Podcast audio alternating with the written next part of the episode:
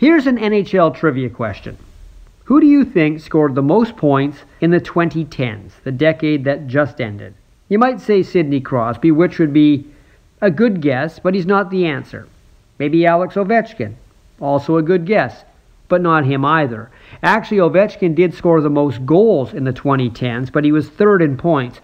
And Crosby was second in points, although he might have been first if he hadn't been hurt so much. But he was, so he's second to the man who scored the most, which is Patrick Kane of the Blackhawks. And it wasn't even close.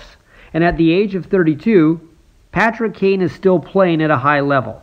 He's second right now in scoring behind Connor McDavid. On the weekend, he scored career goal number 400.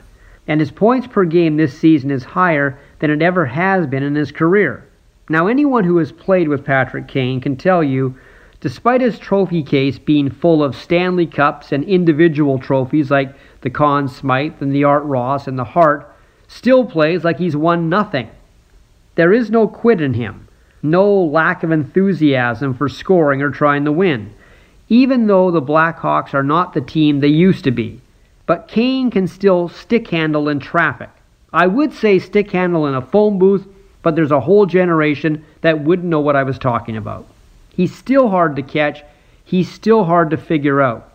He was the first overall pick in 2007, a draft that really wasn't that great, but Chicago got the number one pick at the right time. They already had Jonathan Toews from the 2006 draft, but without Patrick Kane, as good as Jonathan Toews is and was, without Kane, they don't win any of those three Stanley Cups they captured with Toews and Kane together.